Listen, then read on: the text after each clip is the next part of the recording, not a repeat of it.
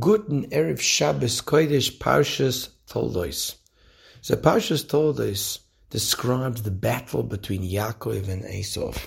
And this is a battle that we are still waging to this very day. Because we know that the fourth exile of the Jewish people is the exile of Esav, of Edom, Rome, Western society. Ah, but what about the Arabs? What about Ishmael? So Chazal tell us that in the fourth exile, there is going to be a fifth exile, but it's going to be different. That's why it's not called the fifth one. And that's Ishmael, because it's going to come through listim, robbers, terrorists, etc. At the end of the Parsha, it's interesting that we find that Esav marries the daughter of Ishmael, which means symbolizing an alliance between Esav and Ishmael. What's the reason for that? Why does HaKadosh Baruch Hu want that they should come together against us? Because ultimately, when all the doors are shut, you turn to Hashem.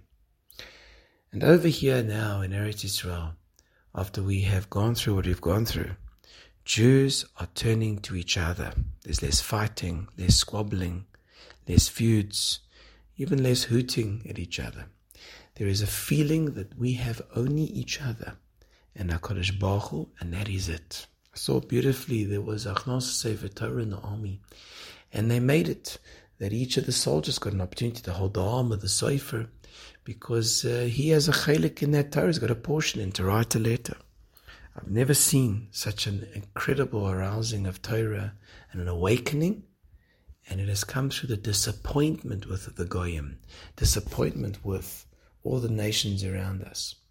And the more we turn to each other and we turn to Hashem, the more bracha we're going to have. Finally, as is completed in next week's parasha, excuse me, Parashas Vayishlach, we have the eventual defeat of Esav's angel, which symbolizes that there's going to be a wrestling match between us and Esav, us in this exile throughout the generations, which is eventually we are going to be successful when the morning comes, which is the morning of Mashiach. Let's daven harder for Mashiach. Let's daven harder that there should not be a repeat of what we saw. Let's daven harder. Because when we cry to Hashem, Hashem listens. Have a wonderful day and a beautiful Shabbat.